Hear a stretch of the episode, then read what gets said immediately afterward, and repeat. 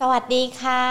กลับมาพบเจอกันเป็นประจำทุกๆวันนะคะกับรายการ Market Today ค่ะและก่อนที่เราจะไปไล่เรียงประเด็นต่างๆที่เกิดขึ้นค่ะขอบพระคุณผู้สนับสนุนหลักใจดีของเรากันก่อนนะคะ True True ไฟว์จี คบกับ True ดียิ่งกว่าและธนาคารไทยพาณิชย์จำกัดมหาชนค่ะขอบพระคุณนะคะที่มีการสนับสนุนรายการ Market Today ด้วยดีมาโดยตลอดนะคะอ่ะอย่างที่บอกไปวันนี้เรามาพูดคุยกันดีกว่าตลาดหุ้นไทยเปิดมาวันแรกของสัปดาห์ปรับตัวลดลงไปค่อนข้างที่จะแรงทีเดียวนะคะปิดลบการ สิบห้าจุดห้าเจ็ด จุดค่ะแต่ว่าการปรับตัวลดลงไปเนี่ยก็ถือว่าเป็นไปตามทิศทางตลาดหุ้นในภูมิภาคกันด้วยนะคะช่วงเช้าปิดกันไป หนึ่งพันหกร้อยสิบสี่จุดศูนย์หนึ่ง จุดมูลค่าการซื้อขาย สามหมื่นแปดพันหนึ่งร้อยแปดสิบสาม ล้านบาทซึ่งถ้ามาดูการห้าอันดับหลักทรัพย์นะคะวันนี้ที่มีการเปลี่ยนแปลงกัน เอส ซี บี กราฟมีการปรับตัวย่อลงมานะคะบ้านปูปตทไม่เปลี่ยนแปลงท็อปบวกขึ้นมาได้ สองจุดหนึ่งห้าเปอร์เซ็นต์ นะคะเป็นห้าอันดับหลักทรัพย์ที่ไล่เรียงกันมาฝากแต่ถ้าเราดูกันที่หน้าจอตอนนี้นะคะที่เอาขึ้นกันมาเนี่ยมีถึงสิบอันดับหลักทรัพย์ บี ดี เอ็ม เอส วันนี้ก็ไม่ไม่มีการเปลี่ยนแปลงเช่นเดียวกันนะคะสผ.มีการปรับตัวย่อขึ้นมา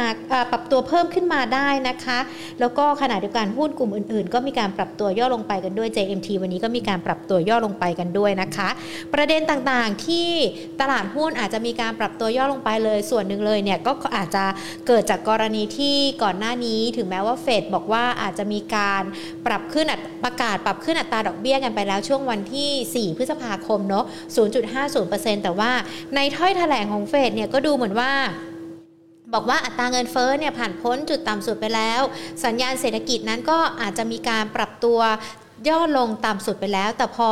สัปดาห์หน้าเนี่ยเราสัปดาห์นี้สิเราอาจจะต้องติดตามในเรื่องของตัวเลขเงินเฟ้อของสหรัฐที่จะมีการประกาศด้วยซึ่งถือว่าเป็นตัวเลขที่เขามีการคาดการณ์กันนะคะว่าเงินเฟ้อเนี่ยมันอาจจะยังคงเร่งตัวขึ้น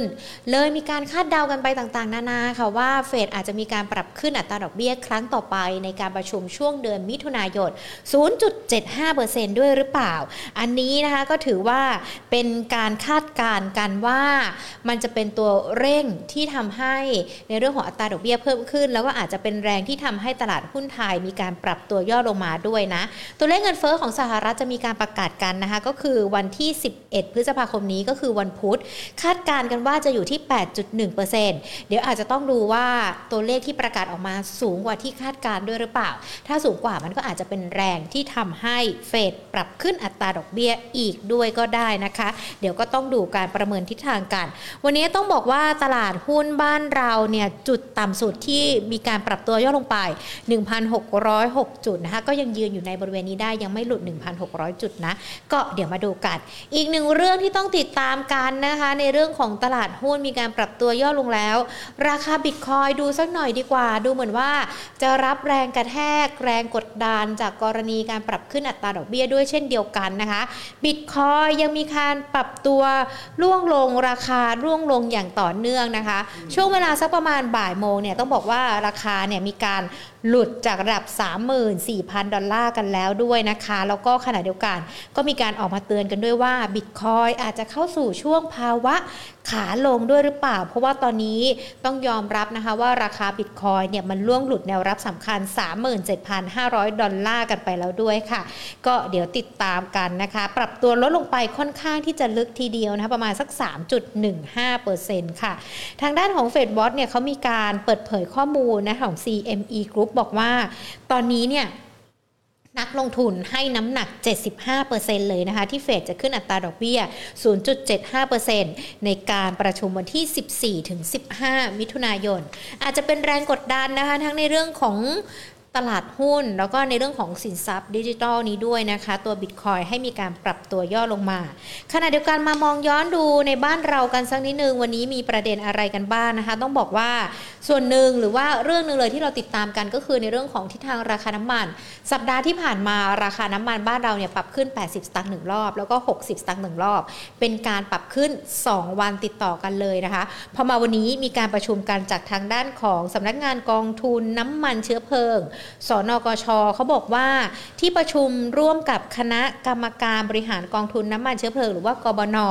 ล่าสุดมีการทบทวนราคาขายปลีกน้ำมันดีเซลประจำสัปดาห์ค่ะมีมติให้คงราคาดีเซลในสัปดาห์นี้ไว้ที่สามสิบสองบาทต่อลิตรเช่นเดิมนะคะเพื่อช่วยบรรเทาผลกระทบด้านค่าของชีพให้กับประชาชนโดยสถานการณ์ราคาน้ำมันในตลาดโลกตอนนี้ก็ยอมรับว่า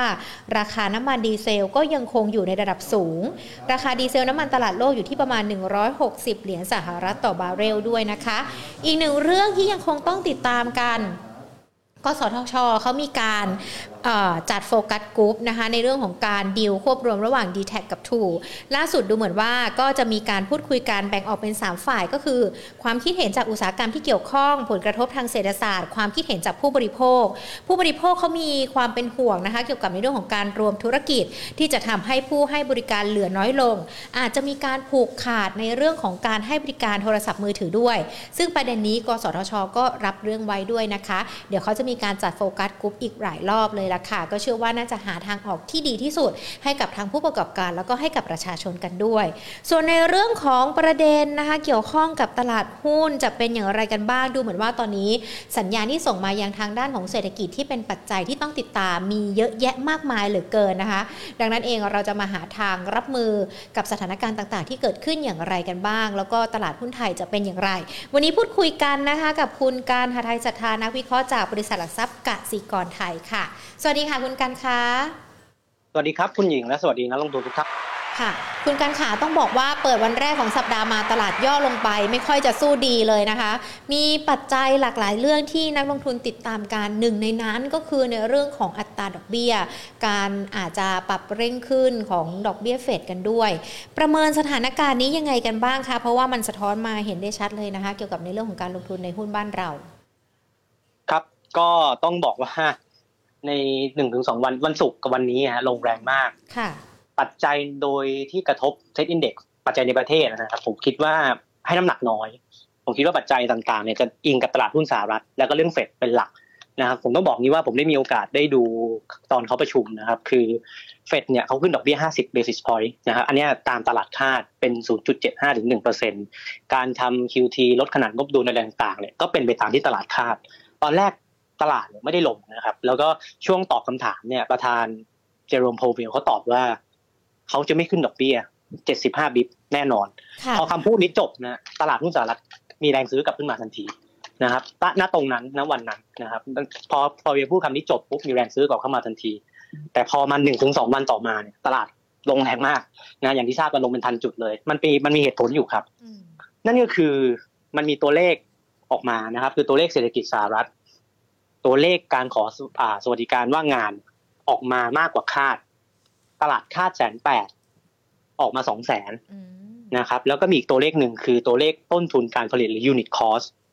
มันบวกขึ้นมา สิบสองเปอร์เซ็นต์ year on year ซึ่งเป็นตัวเลขที่ขึ้นมาพอสมควรนะครับซึ่งตรงนี้ถ้าเรามาประกอบร่างกับตัวเลขการจ้างงานสหรัฐที่เพิ่งรายงานไปวันศุกร์เนี่ยเหมือนจะออกมาดีกว่าคาด สี่แสนสองหมื่น แต่ว่าพอไปดูไส้ในเนี่ยคือค่าแรงต่อชั่วโมงเนี่ยก็บวกขึ้นมาเช่นเดียวกันสิ่งนี้เนี่ยเป็นประเด็นเพราะว่าถึงแม้ว่าการจ้างงานของเศรษฐกิจสหรัฐยังไม่ได้ยังไม่ได้เป็นปัญหาแต่ว่าค่าแรงมันขึ้นผู้ประกอบการรายใหญ่ๆสหรัฐเนี่ยขึ้นค่าแรงสู้กับผู้ประกอบการรายเล็กผู้ประกอบการรายเล็กเนี่ยมีการเลย์ออฟก็คือเลิกจ้างเพราะขึ้นค่าแรงสู้ไม่ไหวตรงนี้นี่คือสิ่งที่ตลาดกังวลเพราะว่ามันลิงก์กับเงินเฟ้อหรือว่าสิ่งที่เรียกว่า wage inflation นะครับคือเงินเฟ้อที่เกิดจากค่าแรงซึ่งพอค่าแรงมันขึ้นเนี่ยแน่นอนผลกระทบที่ง่ายที่สุดก็คือเรื่องของงบบริษัทจดทะเบียน earning growth หรือว่า profit เนี่ยจะลดลงจากเรื่องของค่าแรงที่เพิ่มขึ้นนะครับเพราะฉะนั้นเนี่ยโดยสรุปก็คือว่าตัวเลขเศรษฐกิจสหรัฐเนี่ยถ้าใครดูคร่าวๆเหมือนจะดีแต่ไส้ในเนี่ยคือมันมีเรื่องของประเด็นเรื่องค่าแรงที่เพิ่มขึ้นเงินเฟ้อที่ยังไม่ลงและทำให้ตลาดไม่เชื่อครับไม่เชื่อว่าเฟดจะคุมเงินเฟ้ออยู่จนมีการ sell off เกิดขึ้นผมว่านี่คือประเด็นหลักๆที่ทำให้มีขึ้นนะครับค่ะแล้วเดี๋ยวดูเหมือนว่าวันพุธสิบเอ็ดพฤษภาคมจะมีการประกาศตัวเลขเงินเฟ้อของสหรัฐกันด้วยประจำเดือนเมษายนคาดการณ์กันว่าน่าจะขยายตัวประมาณสัก แปดจุดหนึ่งเปอร์เซ็นต์ คุณการมองว่าโอกาสความเป็นไปได้ที่มันจะสูงกว่าคาดการณ์มีด้วยไหมคะครับเราให้น้ำหนัก เจ็ดสิบสามสิบ นะครับเราคิดว่าอาจจะไม่ถึง แปดจุดหนึ่ง นะครับเพราะว่าราคาสินค้าอะไรต่างๆเนี่ยน้ำมัน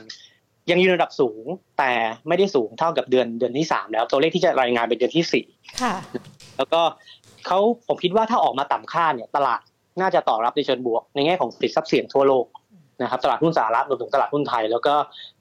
เฟดเนี่ยเขาก็จะเอาตรงนี้เป็นข้ออ้างเลยว่าเงินเฟ้อพีคไปแล้วฉันขึ้นห้าสิบ basis point ก็ดีกว่าไม่ขึ้นเจ็ดสิบห้าอย่างที่ทุกคนกลัวกันผมว่าอย่างเงี้ยอ่ะเป็นบวกกับทุกคนนะครับแต่ถ้ามันสูงกว่าคาดซึ่งเราให้น้ำหนักน้อยนะ สามสิบเปอร์เซ็นต์ ค่ะถ้ามันขึ้นสูงกว่าคาดเนี่ยผมคิดว่าอาจจะโดนแรงขายต่ออีกช็อตนึงแต่คงจะไม่เยอะเพราะว่าตรงทุกวันนี้เนี่ยคือตลาดลงมาแรงมากสองวันนี้ที่ผ่านมานะครับเซ็ตรู้สึกว่าหลุดเส้นค่าเฉลี่ยสองร้อยวันนะครับซึ่งถ้าหลุดตรงนี้เนี่ยเป็นสัญญาณที่นักเทคนิคอาจจะไม่ค่อยชอบเท่าไหร่นะครับโดยสรุปก็คิดว่าตัวเลขน่าจะออกมาเป็นไปตามที่คาดหรือน้อยกว่าคาดนะเพราะว่ามันมันสูงมาพอสมควรแล้วแล้วตัวเลขพวกรถมือสองในสหรัฐอะไรต่างๆค่าที่พักค่าเช่าบ้านอะไรต่างๆในสหรัฐเนี่ยเริ่มลงเริ่มชะลอนะครับผมคิดว่าน่าจะมีน่าน่าน่าจะไม่ไม่สูงไปกว่าเดิมแบบนะครับค่ะอ่ะเราก็ยังมองโอกาสความเป็นไปได้ที่จะ ศูนย์จุดเจ็ดห้า อาจจะยังมีมีอยู่แต่ว่าน้อยต้องรอดูตัวเลขต่างๆของสหรัฐที่เตรียมจะประกาศออกมากันด้วยนะคะนอกจากประเด็นในเรื่องของเฟดที่เราติดตามการทั้งในเรื่องของอัตราดอกเบี้ยหรือว่าแม้แต่เงินเฟ้อแล้วตอนนี้มันยังคงมีปัจจัยจากต่างประเทศอะไรหรือว่าแม้แต่ปัจจัยหลักๆอะไรกันอีกบ้างไหมคะที่มันจะมีผลหรือว่ามีอิทธิพลต่อการลงทุนนะคะครับวันนี้อีกประเด็นที่น่าสนใจคือเรื่องรัสเซียยูเครนนะครับวันนี้เป็นวันประกาศ Victory Day ของทางรัสเซียนะครับซึ่งฝรั่งหรือว่าคนต่างชาติอะไรต่างๆเนี่ยก็คาดการณ์กันว่าวันนี้ปูตินเขาจะพูดอะไรที่เป็นนัยสำคัญหรือเปล่าเช่นเช่นนะฮะประกาศสงครามอย่างเป็นทางการหรือมีการเอาเครื่องบินบัญชาการอะไรมาบินโชว์หรือว่าอะไรต่างๆเนี่ยคือเป็นสิ่งที่ต้องตามดูครับว่าปูตินเขาจะสื่อสารยังไงหรือบางคนอาจจะบอกว่าปูตินอาจจะไม่ได้ทำอะไรอาจจะมองว่าตรงนี้เป็นเกมยาวเขารอได้นี่คือสิ่งที่ตลาดกลัวอีกช็อตนึงนะครับรวมถึงเรื่องเฟดที่พูดไปเมื่อสักครู่ทำให้มีออกมาก่อนวันนี้ทั้งตลาดหุ้นไทยและตลาดหุ้นสหรัฐรวมถึงตลาดหุ้นโลกครับความยืดเยื้อของสงครามรัสเซียยูเครนตั้งแต่ช่วงเดือนกุมภาพันธ์ที่ผ่านมาคือจริงๆเราอาจจะไม่ได้มองว่ามันยืดเยื้อขนาดนี้หรือว่ามันน่าจะมีทางออกที่ดีกว่านี้แล้วสัญญาณความยืดเยื้อมันก็ยังคงมีอยู่อิทธิพลหรือว่าปัจจัยที่จะมีผลกระทบต่อการลงทุนมันก็จะยิ่งโดนซ้ำเติมไปอีกด้วยไหมคะใช่ครับคือผมคิดว่าตอนแรกทุกคนก็คิดว่ารัสยูเครนนะไม่สามารถต่อกรอะไรกับรัสเซียได้ก็คิดว่ารัสเซียเนี่ยน่าจะปิดเกมเร็วด้วยซ้ำแต่กลายกับกลายกับกลายเป็นว่าตอนนี้เนี่ยมันลากยาวมา สองถึงสาม เดือนแล้วเพราะว่ารัสเซียนี่ได้รับการสนับสนุนต่างๆจากชาติตะวันตกล่าสุดเยอรมันก็มีการส่งอาวุธอะไรต่างๆให้นะครับแล้วก็เริ่มที่จะมีท่าทีผ่อนคลายในเรื่องที่ว่าอาจจะแบนน้ำมันจากรัสเซียรวมถึงสหรัฐนี่ก็ซัพพอร์ตเต็มที่นะครับทำให้หลายๆฝ่ายบางบางบางสำนักถึงขนาดคาดว่ายูเครนจะไม่แพ้ด้วยนะฮะค่ะโอ้โหอันนี้ใช่อันนี้ถือว่าน่าสนใจแต่ว่าอันนี้ผมว่าต้องรอดูกันต่อไปนะครับว่าใครจะชนะหรือใครจะแพ้นี่ก็ต้องเป็นเรื่องของอนาคตแต่ผมคิดว่าสถานการณ์ไม่น่าจะจบง่ายๆน่าจะลากยาวมันน่าจะยืนสูงในระดับหนึ่งร้อยถึงหนึ่งร้อยยี่สิบเหรียญบวกลบนะครับอันนี้คือราคาน้ำมันใช่ไหมที่เรามองกันในปีนี้ใช่ครับผมค่ะโอ้โหราคาน้ำมันพอปรับเพิ่มขึ้นไปขนาดนี้แน่นอนมันมีทั้งผลบวกแล้วก็ผลลบต่อตลาดหุ้นไทยบ้านเรากันด้วยนะคะมองปัจจัยที่มันจะมามีปัจจัยลบกับตลาดหุ้นบ้านเรายังไงกันบ้างคะสำหรับราคาน้ำมันที่เพิ่มขึ้นขนาดนี้ค่ะครับอันดับแรกนะน้ำมันดิบที่เพิ่มเนี่ยแน่นอนมันทำให้กลุ่ม upstream หรือกลุ่มต้นน้ำอย่างสผ.อะไรต่างๆรวมถึงพวกถ่านหินที่ขึ้นมาด้วยเนี่ยอย่างบ้านปูได้ประโยชน์แต่แน่นอนมันจะมีตัวที่มีต้นทุนเป็นน้ำมันดิบค่อนข้างเยอะนะเป็นพวกก๊าซธรรมชาติอะไรต่างๆเนี่ยถ้าเราดูงบ จี พี เอส ซี ที่ออกมาถือว่าค่อนข้างโอ้โหโดนผลผลกระทบจากต้นทุนที่สูงขึ้นเนี่ยชัดเจนนะฮะกำไรลดลงเยอะมากนะครับและเป็นโรงไฟฟ้าตัวแรกๆที่รายงานงบซึ่งผมคิดว่า เอส พี พี หรือว่า วี เอส พี พี ที่จะรายงานออกมาเนี่ยภาพน่าจะคล้ายๆกันนะครับก็คือกลุ่มที่โดนตัวแรกๆนั้นไม่พ้นโรงไฟฟ้านะครับตัวที่กลุ่มที่สองก็คือกลุ่มที่มีพวกต้นทุนเป็นถ่านหินอะไรต่างๆอย่างเราเห็นพวกปิโตรเคม เอส ซี จี พี อะไรต่างๆบรรจุภัณฑ์อะไรต่างๆเนี่ยพวกที่มีต้นทุนตรงนี้เป็นน้ำมันดิบเนี่ยก็โดนผลกระทบเช่นเดียวกันรายงานผมก็การไตรมาสหนึ่งเนี่ยก็ลดลงพอสมควรนะครับทำให้เซ็ตอินเด็กซ์เนี่ยก็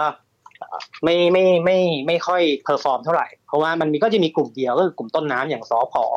บ้านปู เอ จี อี ลานนาอะไรแบบนี้ครับที่สนับสนุนนะครับแล้วก็อีกความกังวลนึง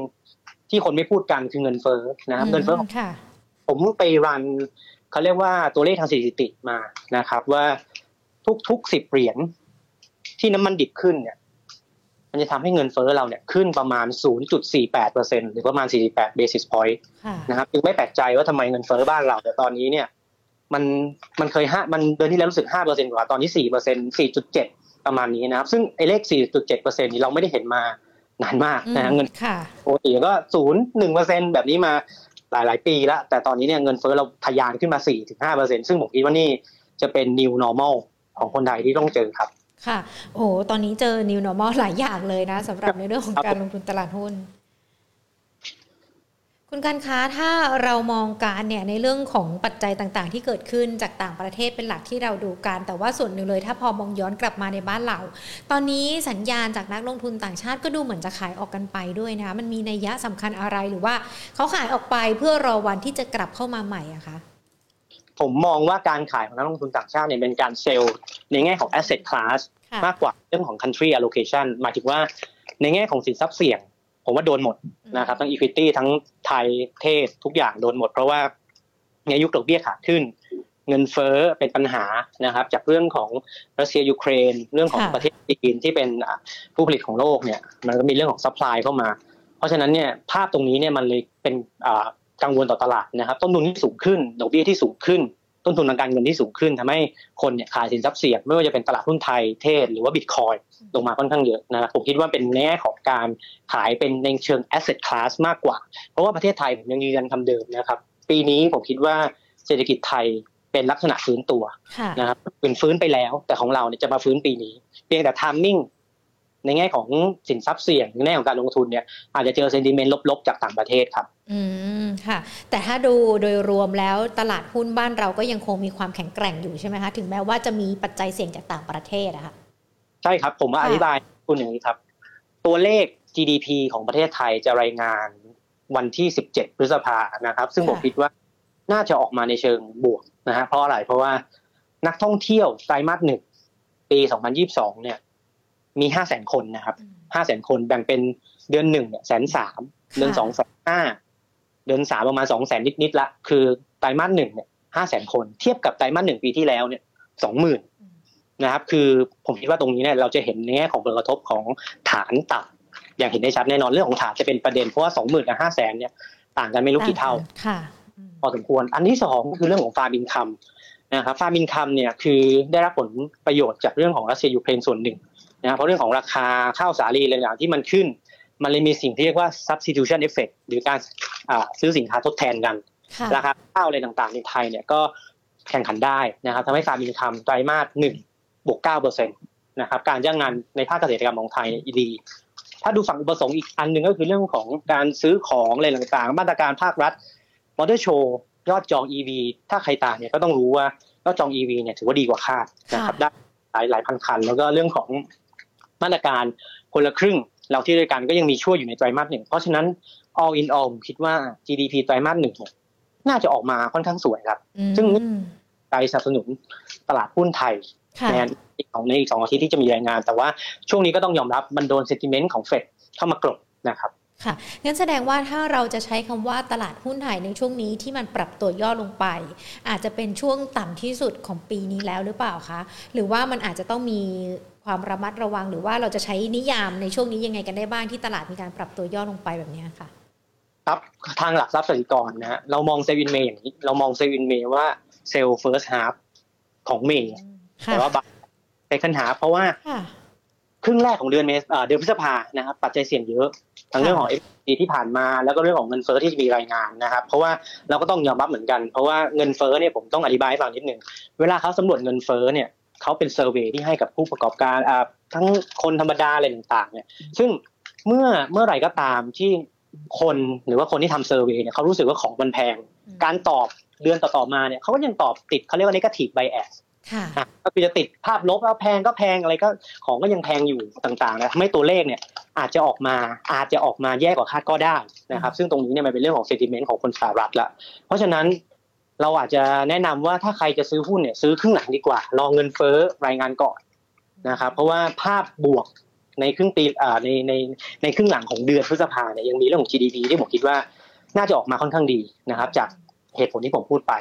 นะครับ ค่ะพอเราดูกันแล้วในดัชนีตลาดหุ้นไทยนะคะสัญญาณก็ดูเหมือนว่าเศรษฐกิจไทยเริ่มที่จะฟื้นตัวแล้วก็ดูเหมือนว่ามีทิศทางที่ดีขึ้นถึงแม้ว่าตอนนี้จะเผชิญกับปัจจัยเสี่ยงจากต่างประเทศมองกรอบดัชนีที่ช่วงนี้มันมีการปรับตัวย่อลงมาโอกาสมันจะลงไปลึกได้กว่านี้มีไหมคะคุณกันคะก็ต้องยอมรับว่ามีครับแต่ว่าถ้าอัพผมให้หนึ่งพันหกร้อยสิบกับหนึ่งพันห้าร้อยแปดสิบห้านะครับอาจจะหลุดอาจจะหลุด หนึ่งพันหกร้อย ได้แต่ว่าถ้าหลุดอาจจะมีแรงซื้อเพราะว่าอะไรเพราะว่าตอนนี้เนี่ยถ้าใครเปิดเส้นอ่านักลงทุนเปิดเส้น อี เอ็ม เอ สองร้อยเนี่ยจะเห็นว่ามันหลุดละซึ่งมันเป็นเส้นที่ค่อนข้างแข็งนะครับในแง่ของนักนักวิเคราะห์หรือว่านักนักลงทุนทางเทคนิคเส้นสองร้อยวันเป็นเส้นที่แข็งที่สุดสำหรับแง่ของ moving average เส้นค่าเฉลี่ยและผม potential ด้วยซึ่งตรงนี้เนี่ยมันหลุดหลุดเส้นสองร้อยวันลงมานะครับและโดยอดีตเนี่ยถ้าหลุดลงมาแล้วเนี่ยมันจะถ้าถ้าจะยืนให้อยู่ต้องมีแรงซื้อกลับแล้วขึ้นไปยืนในอีก สองถึงสาม วันนะครับถ้ายืนไม่อยู่เนี่ยเทรนด์อาจจะเปลี่ยนเป็นขาลงซึ่งนักลงทุนทางเทคนิคอาจจะไม่ชอบเท่าไหร่เพราะฉะนั้นต้องดูครับว่าเงินเฟ้อออกมาจะเป็นยังไงถ้าออกมาไม่ได้แย่เหมือนคาดหรือออกมาแค่ขอแค่ตามคาดอาจจะมีแรงซื้อกลับให้ติดเหนือหนึ่งพันหกร้อยสามสิบได้นะครับแล้วเซตอินเด็กซ์ปลายปีของเรามองไว้ที่เท่าไหร่ล่ะคะสำหรับปีนี้ผมมองทางหลักทรัพย์กสิกรนะครับทีมผมมองว่าเซตอินเด็กซ์เป้าปลายปีอยู่ที่หนึ่งพันหกร้อยห้าสิบนะครับคือเราไม่ได้มองบวกมากก็ต้องครับเราเราไม่ได้มองสูงก็ต้องยอมรับว่าตลาดหุ้นเนี่ย enjoy อ่าการปรับตัวขึ้นมาตั้งแต่ปีสองพันยี่สิบ ยี่สิบเอ็ดที่หลังจากโควิดที่เรามีเซอร์กิตเบรกเกอร์อะไรต่างๆไปเนี่ยหุ้นก็กลับมาขึ้นเหนือ pre covid ได้แล้วแต่ว่าปีนี้เนี่ยปัจจัยภายนอกที่เป็นความเสี่ยงมันเยอะนะครับทั้งการขึ้นดอกเบี้ยของเฟดที่เขาโอ้โหจะขึ้นห้าสิบ basis point เนี่ยสามรอบติดเดือนห้าทำไปแล้วเดือนห้าทำไปแล้วนะครับจะมีเดือนหกเดือนเจ็ดและมีต่อๆไปโดยสิ้นปีเนี่ยเฟดดอกเบี้ยเขาจะอยู่ประมาณเกือบ สามเปอร์เซ็นต์ นะครับซึ่งถือว่าสูงมากอันนี้คือความเสี่ยงที่หนึ่งความเสี่ยงที่สองก็คือมาตรการล็อกดาวน์ของจีนรัสเซียยูเครนทำให้ต้นทุนทั้งน้ำมันทั้งราคาสินค้าอยู่ในระดับสูงนะภาคต่างประเทศเนี่ยไม่ค่อยมีอะไรเป็นสัญญาณบวกเท่าไหร่สัญญาณบวกตัวเดียวที่เราเห็นก็คือการฟื้นตัวของประเทศเราเองนะครับท่องเที่ยวเป็นหลักนะครับแรงซื้ออุปสงค์ที่ฟื้นตัวขึ้นแต่มันก็จะเจอเรื่องของเงินเฟ้อที่มันส่งผ่านมาจากน้ำมันอีกทีนึงที่มากระทบในเรื่องของการใช้จ่ายบางส่วนนะครับก็จะมี noise อะไรแบบนี้มาเรื่อยๆทำให้เรามองเซ็ตอินเด็กซ์เป้าปลายปีแค่หนึ่งพันหกร้อยห้าสิบครับอืมค่ะคือจริงๆแล้วเนี่ยตลาดหุ้นก็ยังคงติดตามจากปัจจัยต่างๆประเทศแต่ว่าความแข็งแกร่งภายในบ้านเราก็ยังคงมีอยู่และในขณะเดียวกันในแต่ละวันเนี่ยเราก็จะเห็นกลุ่มหุ้นที่มีความโดดเด่นหรือว่าปรับตัวขึ้นอย่างโดดเด่นหรือว่าบางวันก็อาจจะมีบางกลุ่มเนี่ยปรับตัวลดลงไปอย่างโดดเด่นเช่นเดียวกันนะคะอย่างวันนี้เราจะเห็นสัญญาณกลุ่มโรงกลั่นที่ต้องบอกว่าปรับตัวขึ้นค่อนข้างดีทีเดียวสำหรับกลุ่มโรงกลั่นประเมินกลุ่มนี้ยังไงเหรอคะคุณการคะ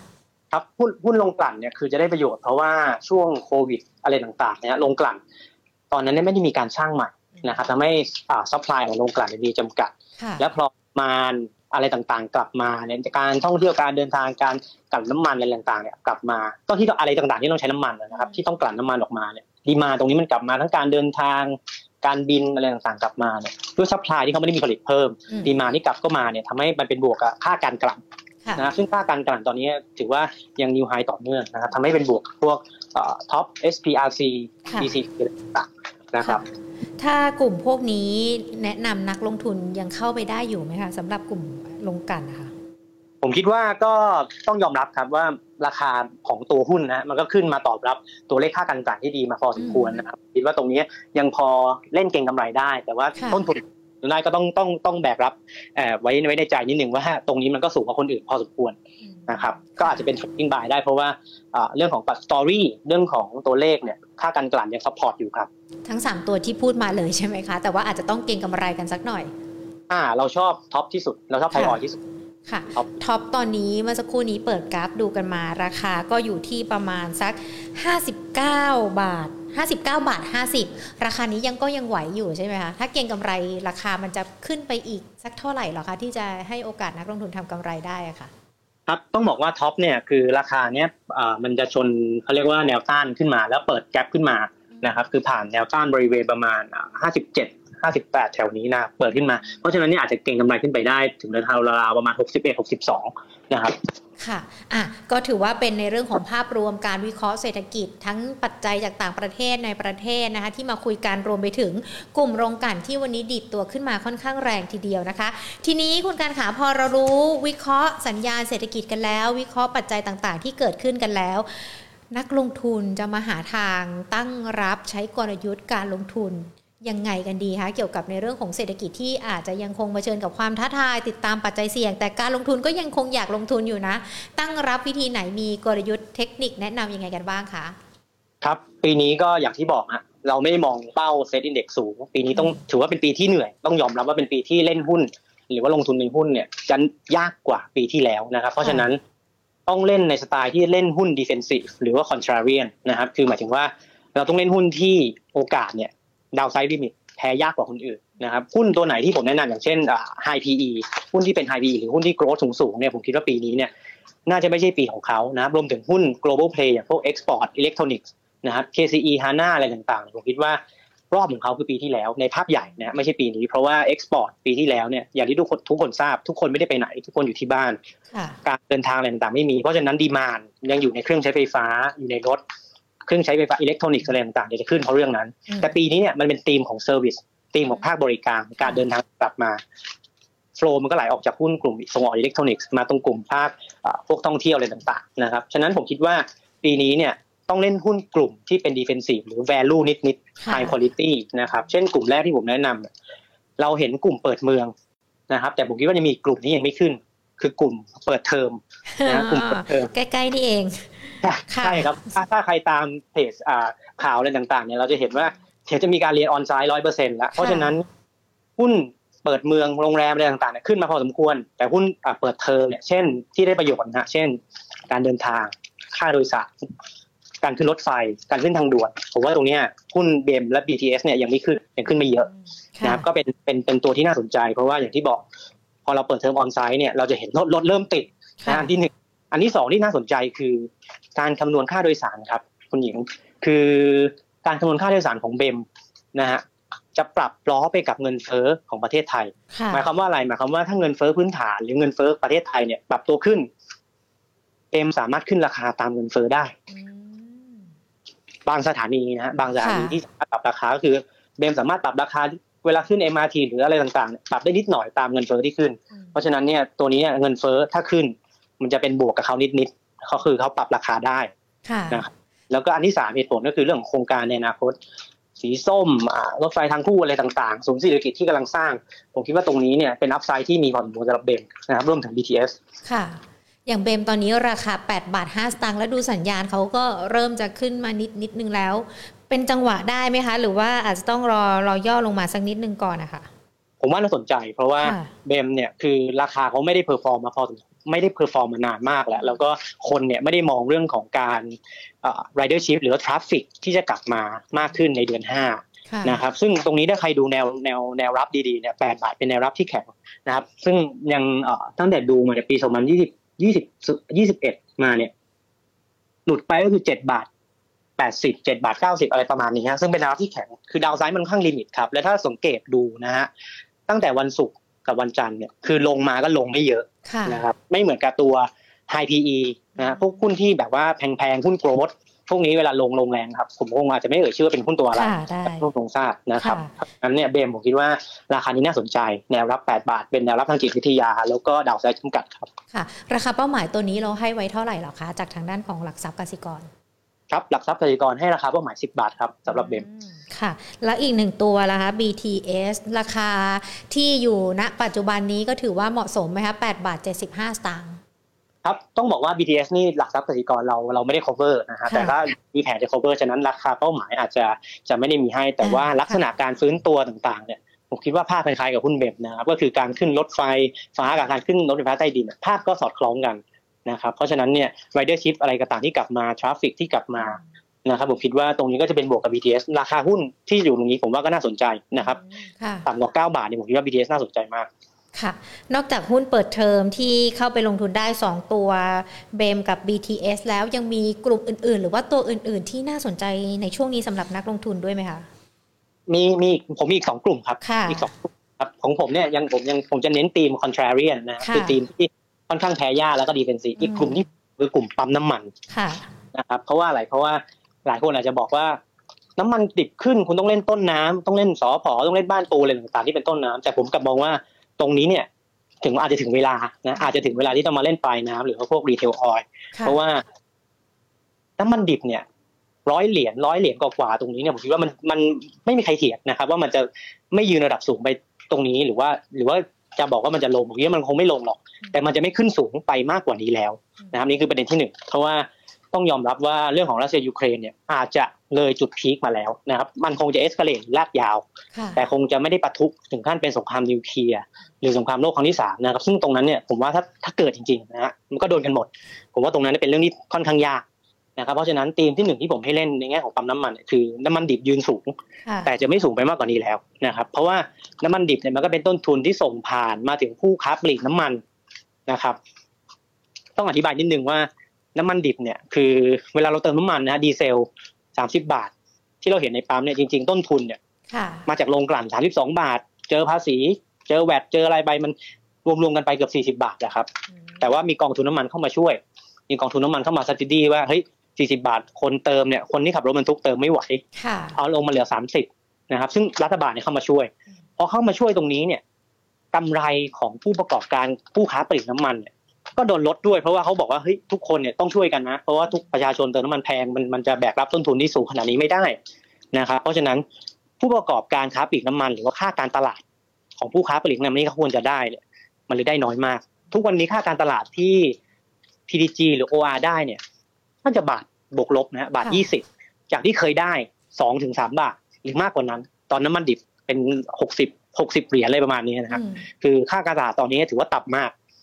กนะครับประเด็นที่สองคือประเด็นที่สองคือค่าการตลาดตัวดีเซลที่เรามีการตรึงสามสิบเนี่ยตอนนี้เพิ่งมีปรับเป็นสามสิบห้าอย่างที่ทุกคนทราบกันตรงนี้บอกอะไรเราตรงนี้บอกบอกว่าตัวเพดานที่ปรับขึ้นห้าบาทเนี่ยแสดงว่าไอ้ตรงห้าบาทที่เข้ามาชดเชยเนี่ยสามารถทำให้ผู้ประกอบการค้าปลีกเนี่ยสบายใจได้ระดับหนึ่งว่าจะไม่มีการมาขอลดค่าการตลาดอีกแล้วนะครับผมว่าเป็นสองประเด็นที่น่าสนใจนะครับก็เลยทำให้หุ้นในตัวไหนคะที่จะโดดเด่นในกลุ่มนี้ผมชอบทั้งสองตัวนะครับแต่ทางถ้าให้เลือกตัวหนึ่งเนี่ยผมชอบ พี ดี จี นะครับเพราะว่า พี ดี จี เนี่ยมันจะมีเรื่องของปั๊มน้ำมันด้วยที่มีเป็นคอมมูนิตี้อีกส่วนที่ขึ้นไปพอสมควรเหมือนกันนะครับแล้วก็ราคาทั้งคู่ต้องยอมรับว่าราคาก็ต่ำทั้งคู่นะครับซื้อได้ทั้งคู่ครับสำหรับ พี ดี จี แล้วก็ โอ อาร์ ค่ะ พี ดี จี ตอนนี้ สิบสามจุดเก้าศูนย์ ก็ถือว่าเข้าไปซื้อได้อย่างที่คุณกันแนะนำแล้วราคาเป้าหมายต่อไปที่เรามองกันไว้ล่ะคะอ่า พี ดี จี เราให้ราคาเป้าหมาย สิบหกจุดหก นะครับซึ่งต้องบอกว่าอีกประเด็นหนึ่งที่น่าสนใจของปั๊มน้ำมันก็คือนอนออยล์นะครับหรือธุรกิจที่ไม่ใช่น้ำมันเช่นกาแฟ Amazon หรืออะไรต่างๆพวกนี้เนี่ยคือเอ่อ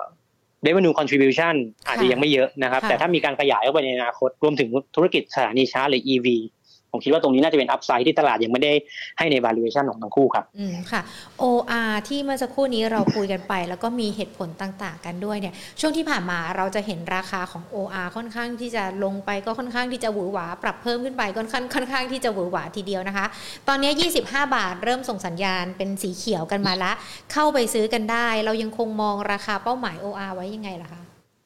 รามองเป้าหมาย โอ อาร์ ปัจจัยพื้นฐาน ยี่สิบเจ็ดจุดสอง นะครับซึ่งตรงเนี่ยก็แอสซูมค่าการตลาดอะไรต่างๆของทั้งคู่กับ พี ดี จี สิบหกจุดหก เนี่ยไม่ได้ไม่ได้เยอะอะไรกันทั้งคู่นะครับคือเป้าหมายคอนเซอร์เวทีฟนะครับแล้วก็เรื่องของ โอ อาร์ เนี่ยที่บอกว่าทำไมถึงหลุดยี่สิบห้า ยี่สิบสี่กว่าแล้วมีแรงซื้อกลับขึ้นมาตลอดเพราะว่าผมคิดว่าหลายๆคนแล้วถ้าก็ตลาดเนี่ยไม่คิดว่าน้ำมันดิบจะขึ้นไปถึงหนึ่งร้อยห้าสิบนะผมคิดว่ายังยืนสูงแหละแต่ยืนสูงก็คงถ้าอยู่ในระดับนี้นะครับค่าการตลาดที่เขาได้เนี่ยตรงเนี้ยมันก็คือมันจะบอททอมแล้วนะครับค่ะอ่ะอีกหนึ่งกลุ่มละคะที่จะพูดว่าแพ้ยากหรือว่าอาจจะชนะตลาดนั่นเองในช่วงนี้ครับอีกกลุ่มหนึ่งอาจจะฟื้นหวาหน่อยก็คือทีมอัดบาทอ่อนค่าอ่าค่ะว่าเราต้องยอมรับนะครับว่าเฟดเนี่ยขึ้นดอกเบี้ยแรงจะห้าสิบหรือหรือเจ็ดสิบห้าเบสิสพอยต์เนี่ยยังไงก็ขึ้นอยู่ดีนะครับในขณะเราธนาคารแห่งประเทศไทยเนี่ยเร็วที่สุดเท่าที่ผมเห็นนะฮะน่าจะเป็นไตรมาสสี่เร็วที่สุดเผลอๆก็ขึ้นกันปีหน้าเพราะว่าเราต้องรอให้เศรษฐกิจของเราเนี่ยฟื้นตัวกันอีกสักก่อนนะครับเพราะฉะนั้นดอกเบี้ยของเรากับของสหรัฐเนี่ยมันต้องต่างกันอย่างนี้สำคัญเพราะฉะนั้นค่าเงินมันก็จะไหลออกจากประเทศของเราที่ดอกเบี้ยเราต่ำไปหาอเมริกาที่ดอกเบี้ยเขาสูงกว่าเกือบ สองเปอร์เซ็นต์ นะดอกเบี้ยตอนนี้ ศูนย์จุดห้า ค่ะถ้าขึ้นเสร็จเนี่ยเขาจะอยู่ประมาณ สองจุดเจ็ดห้า ก็เกือบ สองเปอร์เซ็นต์ นะครับหรือสิ่งเกิดสิ่งนี้เรียกว่า arbitrage หรือว่า carry trade เกิดขึ้นนะครับเพราะฉะนั้นผมคิดว่าเงินบาทเนี่ยน่าจะมีทิศทางอ่อนค่าเพราะฉะนั้นแนะนำให้เล่นกลุ่มส่งออกที่เอาลุกยังเติบโต และได้ประโยชน์จากการอ่อนค่าของเงินบาทแบบแบบสุดๆนะครับตัวแรกคืออาเซียนนะครับอาเซียนเพราะว่าเป็นบริษัทที่ส่งออกอาหารสัตว์เลี้ยงค่อนข้างเยอะนะครับแล้วก็ทุกๆเงินบาทที่อ่อนค่าทุกๆหนึ่งบาทนะฮะสามสองไปสามสามเนี่ยครับจะทำให้กำไรของอาเซียนเนี่ยบวกขึ้นมา สิบห้าเปอร์เซ็นต์ อืมค่ะสนใจแล้วก็เรื่องของอุตสาหกรรมสัตว์เลี้ยงนี่เป็นอุตสาหกรรมที่ค่อนข้างเติบโตนะครับช่วงโควิดที่ผ่านมาเนี่ยผมได้มีโอกาสไปดูเรื่องของการวิจัยอะไรต่างๆเนี่ยพบว่าคนต่างประเทศหรือว่าคนประเทศไทยเองเนี่ยอยู่บ้านมากขึ้นปฏิสัมพันธ์กับมนุษย์เนี่ยน้อยลงทำให้เราเลี้ยงสัตว์กันมากขึ้นนะทำให้ยอดของอาหารสัตว์เลี้ยงเนี่ยโตค่อนข้างดีนะครับอาเซียนมีการขยายกำลังการผลิตในไตรมาสสองไตรมาสสามนะครับซึ่งตรงนี้เนี่ยก็จะเป็นปัจจัยบวกในเชิงของคอมพานีนะครับตัวเดียวเลยเหรอคะสำหรับบาทอ่อนค่าที่ที่น่าสนใจอาจจะมีอีกตัวนึงครับ จี เอฟ พี ที นะครับ จี เอฟ พี ที ตรงนี้อาจจะมีภาพในประเทศด้วยนะจากเรื่องราคาไก่เพราะว่าตรงนี้เนี่ยพวกหุ้น ซี พี เอฟ จี เอฟ พี ที ยู เนี่ยมันอาจจะมีประเด็นเรื่องของต้นทุนอ่ะตัวเหลืองอะไรต่างๆฟีดสต็อกที่มันขึ้นแต่ จี เอฟ พี ที เด่นสุดเพราะว่าราคาไก่ของเขาเนี่ยปรับราคาไก่ในประเทศปรับขึ้นมาแรงนะทั้งโครงไก่แล้วก็เนื้อไก่อันนี้สนับสนุน gross profit margin นะครับรวมถึงเขามีส่งออกบางส่วนนะครับซึ่งต้องบอกว่าดีมานด์จากทั้งยุโรปและและและญี่ปุ่นเนี่ยถือว่าค่อนข้างดีนะครับทุกๆบาทที่อ่อนค่า จี เอฟ พี ที จะได้ประมาณ สามถึงห้าเปอร์เซ็นต์ ครับโอ้ก็ตัวเลขที่น่าสนใจเหมือนกันนะคะสำหรับในเรื่องของค่าบาทอ่อนค่าที่มีเขาเรียกว่าอะไรเป็นปัจจัยบวกกับธุรกิจของเขาครับค่ะคุณการขาทางด้านของหลักทรัพย์กสิกรไทยประเมินเรื่องของค่าเงินบาทปีนี้ไว้ที่กรอบเท่าไหร่การอ่อนค่านี่มันยังคงมีอยู่อย่างต่อเนื่องเลยหรือเปล่าคะสำหรับปีนี้ครับต้องบอกว่าบาทช่วงช่วงนี้นะช่วงนี้จะเห็นว่าอ่อนกันแรงคือมันไม่ใช่แค่บาทนะครับมันเป็นทั้งเยนทั้งหยวนทั้งยูโรทุกสกุลเงินเลยใช่ครับใช่ครับมันเกิดจากการที่ดอลลาร์แข็งค่าเพราะว่าเรื่องของความไม่แน่นอนนะทุกคนก็ต้องเข้าเซฟเฮเว่นก็คือดอลลาร์อินเด็กซ์ที่สองก็คือเขาเป็นคนแรกที่จะขึ้นดอกเบี้ยพอดอกเบี้ยเขาสูงคนอื่นเนี่ยความน่าสนใจของเงินตราเขาเนี่ยมันก็เข้าไปหาประเทศเขาทำให้ดอลลาร์อินเด็กซ์มันแข็งค่าในช่วงนี้นะครับเพราะฉะนั้นเนี่ยเราคิดว่า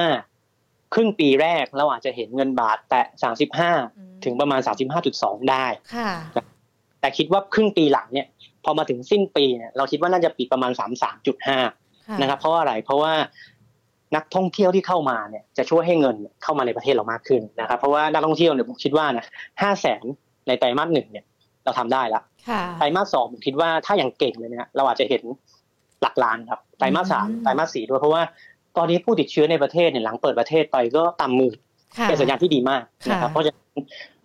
ตัวเลขนักท่องเที่ยวน่าจะมีมากขึ้นในไตรมาสสอง สาม และสี่ปีนี้ครับค่ะอ๋อก็เป็นสัญญาณเชิงบวกในเรื่องของการท่องเที่ยวที่จะเข้ามาแล้วก็อาจจะทำให้เงินบาทเราไม่ได้สวิงหรือว่าหวือหวาไปมากกว่าในช่วงครึ่งปีแรกด้วยนะคะเป็นการวิเคราะห์ปัจจัยนะคะสำหรับคุณผู้ฟังที่เพิ่งเข้ามาฟังกันทั้งทาง Facebook แล้วก็ YouTube วิเคราะห์ปัจจัยเศรษฐกิจจากต่างประเทศแล้วก็โยงเข้ามาในประเทศรวมไปถึงตลาดหุ้นบ้านเราแล้วก็วิธีการตั้งรับสำหรับนักลงทุนในช่วงนี้กันด้วยนะคะแล้วก็มีคำแนะนำจากคุณการเกี่ยวกับในเรื่องของการลงทุนในหุ้นกลุ่มต่างๆที่เรียกว่าอาจจะแพ้ยากหรือว่าชนะตลาดได้ในช่วงนี้กันด้วยนะคะมีหลากหลายกลุ่มหลากหลายตัวเลยเดี๋ยวหญิงสรุปให้ฟังตอนท้ายคุณกันคะขอหยิบยกคำถามจากคุณผู้ชมที่สอบถามกันมาทั้ง Facebook แล้วก็ YouTube นะคะเกี่ยวกับในเรื่องของหุ้นรายตัวกันสักนิดนึงนะคะอยากจะให้คุณกันช่วยดูให้ด้วย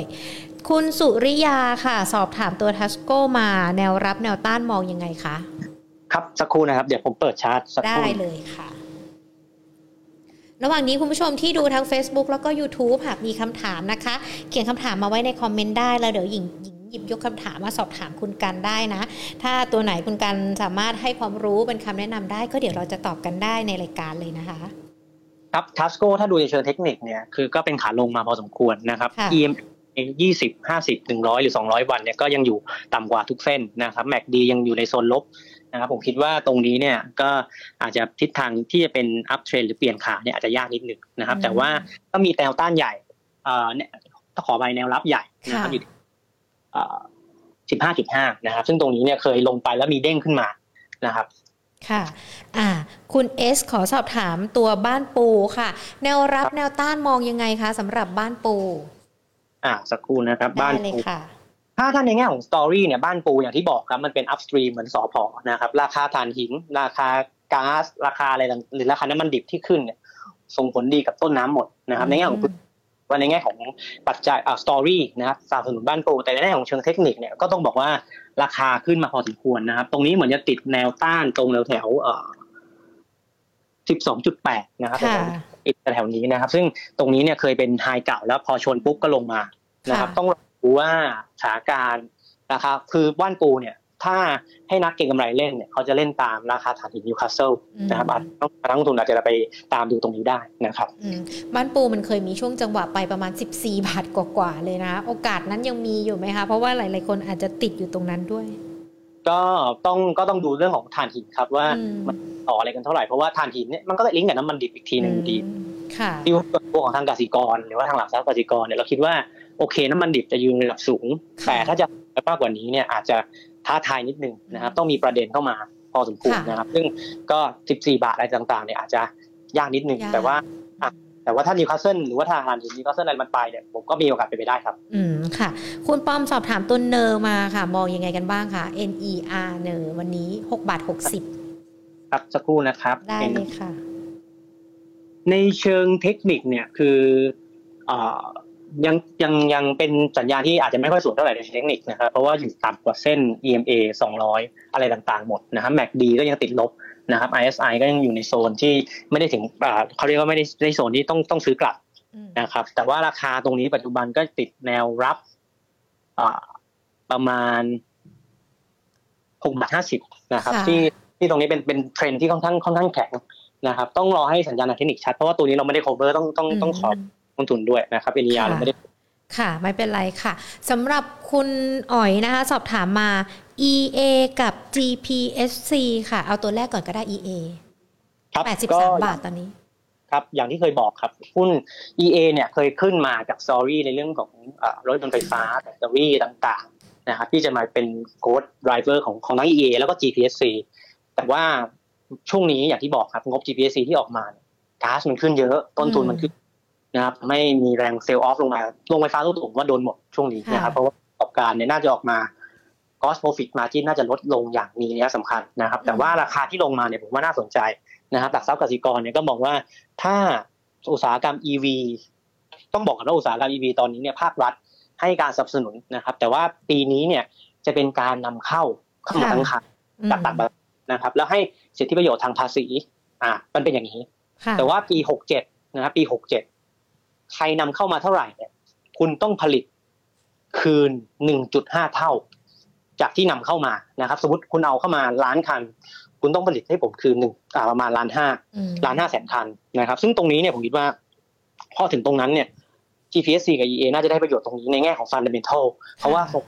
ทั้งสองตัวทำแบตเตอรี่ทำสถานีชาร์จอะไรต่างๆเนี่ยผมคิดว่าตรงนั้นนะเราจะเห็นประโยชน์ในเชิงของ fundamental มากกว่าที่เป็น sentiment อย่างที่ตลาดเล่นกันขึ้นมาในปัจจุบันครับอืมค่ะถือว่าเป็นคำแนะนำนะคะสำหรับ อี เอ แล้วก็ จี พี เอส ซี ด้วยอีกหนึ่งตัวนะคะคุณปิยรสสอบถามนา เอส เอ็ม เค สินมั่นคงครับก็ผมว่าหุ้นตัวกลุ่มของประกันเนี่ยก็จะมีปัจจัยเฉพาะตัวนะครับซึ่งเรื่องของเจอจ่ายจบอะไรต่างๆซึ่งมันก็คือผู้ติดเชื้อมันตั้งแต่ตอนนี้เขาออกแคมเปญมาก็ผมก็ไม่คิดว่าจะมีใครคิดว่ามันจะเยอะขนาดนี้อ่าใช่ในแง่ของ fundamental เนี่ยผมคิดว่าก็เนื่องจากเราไม่ได้ cover นะแต่พออ่านไปเนี่ยผมคิดว่าตรงนี้เนี่ยไม่ใช่ story ที่ support หุ้นตรงกลุ่มอ่าตรงนี้เท่าไหร่นะครับเพราะฉะนั้นเนี่ยผมคิดว่าถ้าถ้าถ้าติดอยู่หรือว่าอะไรต่างๆเนี่ยผมคิดว่าก็อาจจะต้องยอมครับเพราะว่า story ที่จะสนับสนุนราคาหุ้นในปัจจุบันผมคิดว่าน้อยมากอืมค่ะเป็นอีกคำแนะนำนะสำหรับคุณปิยรสที่สอบถามตัวนี้มาสินมั่นคงนะคะเดี๋ยวลองฟังคำแนะนำดูแล้วตัดสินใจดูเนาะว่าที่มีอยู่ในพอร์ตนั้นจะทำอย่างไรกันบ้างนะคะเมื่อสักครู่นี้ฟังคุณการพูดถึงในเรื่องของอุตสาหกรรมที่เกี่ยวข้องกับรถ อี วี เดี๋ยวอาจจะขอพูดกันในหัวข้อหน้านะคะติดกันไว้ก่อนเลยสำหรับ อี วี ด้วยเพราะดูฟังตัวเลขแล้วก็ดูทิศทางแล้วมันดูสดใสแล้วก็น่าสนใจสำหรับอุตสาหกรรมนี้ด้วยนะคะส่วนวันนี้นะคะคุณการขาขอบพระคุณมากๆเลยที่เข้ามาร่วมพูดคุยกับ Market Today วิเคราะห์สัญญาณเศรษฐกิจพร้อมในเรื่องของการหาคำแนะนำให้กับนักลงทุนทุกๆ ท, ท่านเลยนะคะเชื่อว่าวันนี้ข้อมูลที่ได้รับฟังกันมาจะเป็นประโยชน์แล้วก็หยิบยกไปใช้การแก้พอร์ตกันได้ด้วยนะคะขอบพระคุณคุณกันมากๆเลยนะคะแล้วเดี๋ยวโอกาสหน้าเราพูดคุยกันใหม่ค่ะยินดีครับคุณหญิงขอบคุณทุกท่านครับคุณนักลงทุนสวัสดีค่ะ พูดคุยกันไปแล้วนะคะกับคุณการหทัยศรัทธานักวิเคราะห์จากบริษัทหลักทรัพย์กสิกรไทยวิเคราะห์สัญญาณเศรษฐกิจพร้อมหาทางรับมือกับตลาดหุ้นไทยสัญญาณเศรษฐกิจตอนนี้ที่ตลาดหุ้นไทยดูกังวลแล้วก็มีความท้าทายมากเลยก็คือในเรื่องของปัจจัยจากต่างประเทศเป็นหลักในเรื่องของอัตราดอกเบี้ยของเฟดนะคะรวมไปถึงสงครามระหว่างรัสเซียยูเครนที่ตอนนี้ดูเหมือนว่าจะครุ่นกุ่นกันมาอีกรอบนึงแล้วสองปัจจัยนี้แหละค่ะถือว่าเป็นปัจจัยหลักๆที่จะมีผลต่อตลาดหุ้นไทยแต่ตลาดหุ้นไทยยังคงมีความแข็งแกร่งอยู่ด้วยปัจจัยที่เกิดขึ้นจากภายในประเทศของเราเองนะคะการเปิดเมืองการท่องเที่ยวเนี่ยก็น่าจะเป็นแรงที่ทำให้ตลาดหุ้นไทยอาจจะไม่มีการปรับตัวย่อลงไปลึกไปกว่านี้นะคะคุณการบอกว่าถ้าโอกาสตลาดหุ้นไทยปรับตัวลึกลงไปเนี่ยก็สักประมาณ หนึ่งพันห้าร้อยแปดสิบห้า จุดแต่อันนี้คือเหมือนกรณีเลวร้ายที่สุดแล้วถ้าถ้าถ้ากรณีเลวร้ายสุดมันจะอยู่ตัวเลขนี้แต่ว่าถ้าไม่ได้เกิดเหตุการณ์อะไรรุนแรงหุ้นไทยก็น่าจะย่อลงไปได้สักประมาณ หนึ่งพันหกร้อยสิบ จุดแต่ว่าทั้งปีเนี่ยยังมอง หนึ่งพันหกร้อยห้าสิบ จุดอยู่ไม่ได้มองสูงนะคะสำหรับบริษัทหลักทรัพย์กสิกรไทยเพราะว่ายังคงมีปัจจัยที่ยังคงต้องติดตามกันด้วยแต่หุ้นที่ดูเหมือนว่าจะเข้าไปลงทุนได้ชนะตลาดหรือว่าจะแพ้ยากหากมีสถานการณ์ปัจจัยเสี่ยงอะไรเกิดขึ้นมีสามกลุ่มด้วยกันที่เมื่อสักครู่นี้คุณกันแนะนำกันมากลุ่มที่เกี่ยวข้องกับการเปิดเทอมกลุ่มที่เกี่ยวข้องกับราคาน้ำมันพลังงานแต่ว่าจะเน้นไปในตัวของปั๊มน้ำมันแล้วก็กลุ่มที่เกี่ยวข้องกับในเรื่องของค่าเงินบาทอ่อนค่าแต่ละกลุ่มมีสองตัวที่โดดเด่นแนะนำกันมานะคะดังนั้นใครที่ฟังไม่ทันอาจจะฟังย้อนหลังกันอีกรอบนึงนะทั้ง Facebook แล้วก็ YouTube Money and Banking Channel ด้วยนะคะวันนี้ทักทายกันดีกว่าต้องบอกว่าใน Facebook กับ YouTube วันนี้คึกคักทีเดียวนะแต่ว่าทุกคน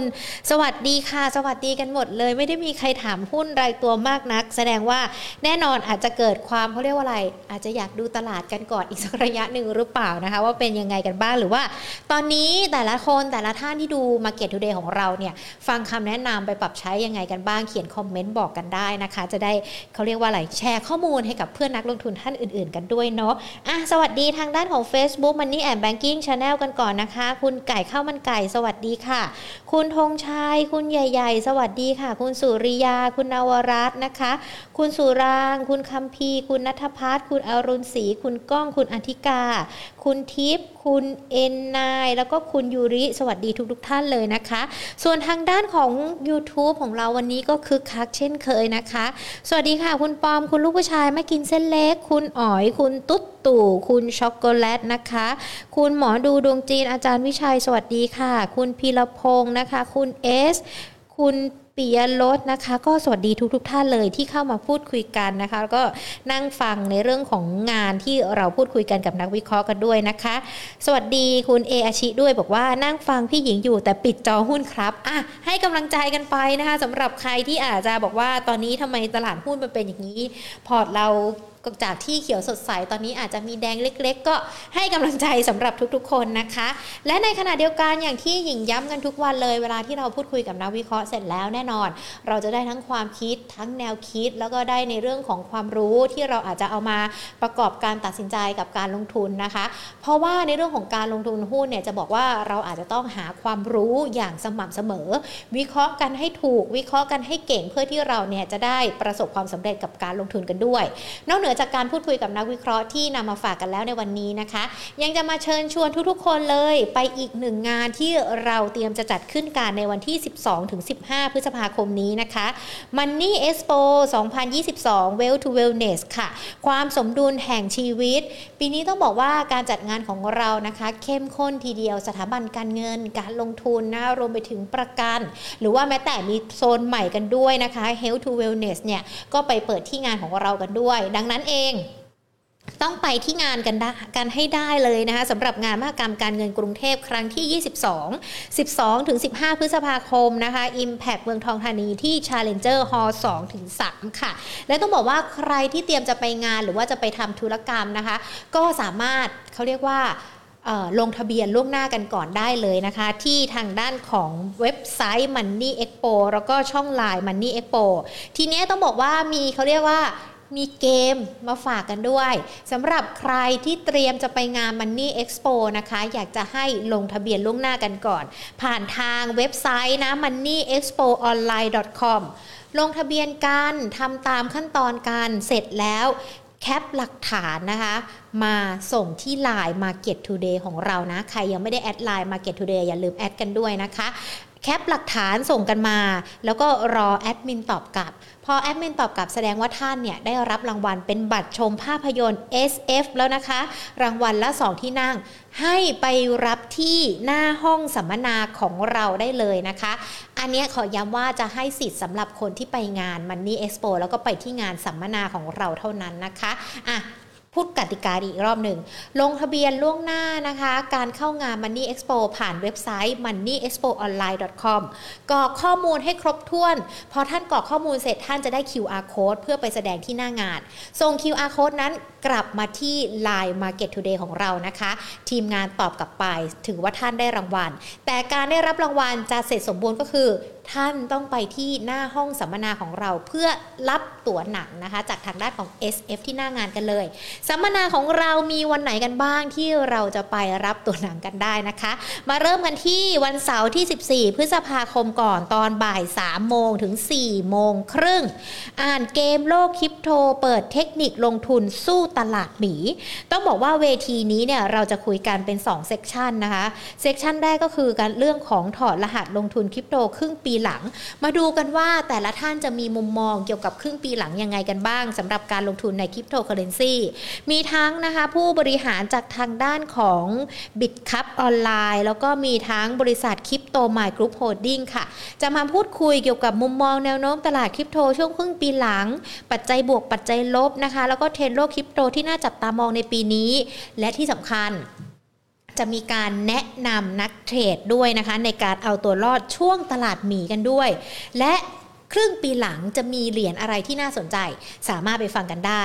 ส่วนเซกชันที่สองนะคะก็จะเป็นเรื่อง how to เก็บสินทรัพย์ดิจิทัลให้ปลอดภัยในยุคเว็บ สามจุดศูนย์ ได้อย่างไรก่อนหน้านี้มันมีเว็บ หนึ่งจุดศูนย์ สองจุดศูนย์ เนี่ยมา สามจุดศูนย์ แล้วก็คืออาจจะมีระบบที่ลึกล้ำมากยิ่งขึ้นในขณะเดียวกันก็มีการโจรกรรมแฮกเกอร์มากยิ่งขึ้นดังนั้นเองเราจะเก็บสินทรัพย์ดิจิทัลให้ปลอดภัยอย่างไรสามารถไปฟังกันได้นะคะอันนี้ก็จะเป็นสัมมนาของวันเสาร์ที่สิบสี่พฤษภาคม สามโมง ถึง สี่โมงครึ่งส่วนวันอาทิตย์ที่สิบห้าคอหุ้นพลาดไม่ได้เลยกับสัมมนานี้นะคะท้าวิกฤตจังหวะเก็บหุ้นเด็ดและดีเข้าพอร์ตเจอกัน สามโมง ถึง สี่โมงครึ่งเช่นเดียวกันนะคะกับพี่เปียกณัฐวัฒน์ อ้นรัตน์แล้วก็คุณกิตพลภัยไพศาลกิจนะคะทั้งสองท่านจะเข้ามาพูดคุยประเมินโอกาสการเกิดวิกฤตซ้อนวิกฤตการปรับฐานหุ้นทั่วโลกราคาพลังงานราคาอาหารหรือว่าแม้แต่เซ็กเฟชั่นที่เราได้ยินกันแนวโน้มการเคลื่อนไหวของตลาดหุ้นไทยช่วงครึ่งปีหลังเสน่ห์ของตลาดหุ้นไทยมีอะไรกันบ้างและหุ้นเด็ดและดีมีโอกาสให้รีบเก็บจะเป็นตัวไหนก็ต้องไปฟังกันที่งานสัมมนานี้เช่นเดียวกันนะคะ สามโมง ถึง สี่โมงครึ่งวันอาทิตย์ที่สิบห้าพฤษภาคมเวทีนี้หัวข้อสัมมนานี้ก็จะไปเจอกันได้กับพี่แผนด้วยเพราะว่าพี่แผนก็จะขึ้นไปพูดคุยกับนักวิเคราะห์ด้วยนะคะดังนั้นไม่อยากจะให้พลาดเลยทั้งในเรื่องของการฟัง Market Today ทุกๆวันบ่ายสองแบบนี้แล้วก็การไปงานมหกรรมการเงิน Money Expo สิบสองถึงสิบห้า พฤษภาคมที่ Challenger สองสาม Impact เมืองทองธานีนะคะเสิร์ฟกันครบถึงมือขนาดนี้แล้วนะต้องบอกว่าไม่ไปไม่ได้นะคะสำหรับงาน Money Expo ส่วนคุณผู้ชมนะคะที่ติดตามรับชมรับฟัง Market Today ใครที่ยังไม่ได้เป็นเพื่อนกันใน ไลน์ แอดนะคะอย่าลืมไปค้นหาเพื่อนกันนะเสิร์ชคำว่า แอท มาร์เก็ตทูเดย์ ตัวทั้งหมดหรือว่าถ้าเวลาหญิงพูดคุยกันอยู่แล้วมี คิว อาร์ Code ขึ้นที่มุมจอท่านหยิบโทรศัพท์ของท่านมาสแกน คิว อาร์ Code ก็เป็นเพื่อนกันได้อีกหนึ่งช่องทางผ่านทาง ไลน์ แอดกันด้วยนะคะอ่าวันนี้หมดเวลาแล้วค่ะส่วนพรุ่งนี้นักวิเคราะห์จะเป็นใครจะมีประเด็นอะไรเกี่ยวกับตลาดหุ้นที่น่าสนใจกันมากบ่ายสองห้ามพลาดกับ Market Today นะคะวันนี้ลากันไปก่อนสวัสดีค่ะ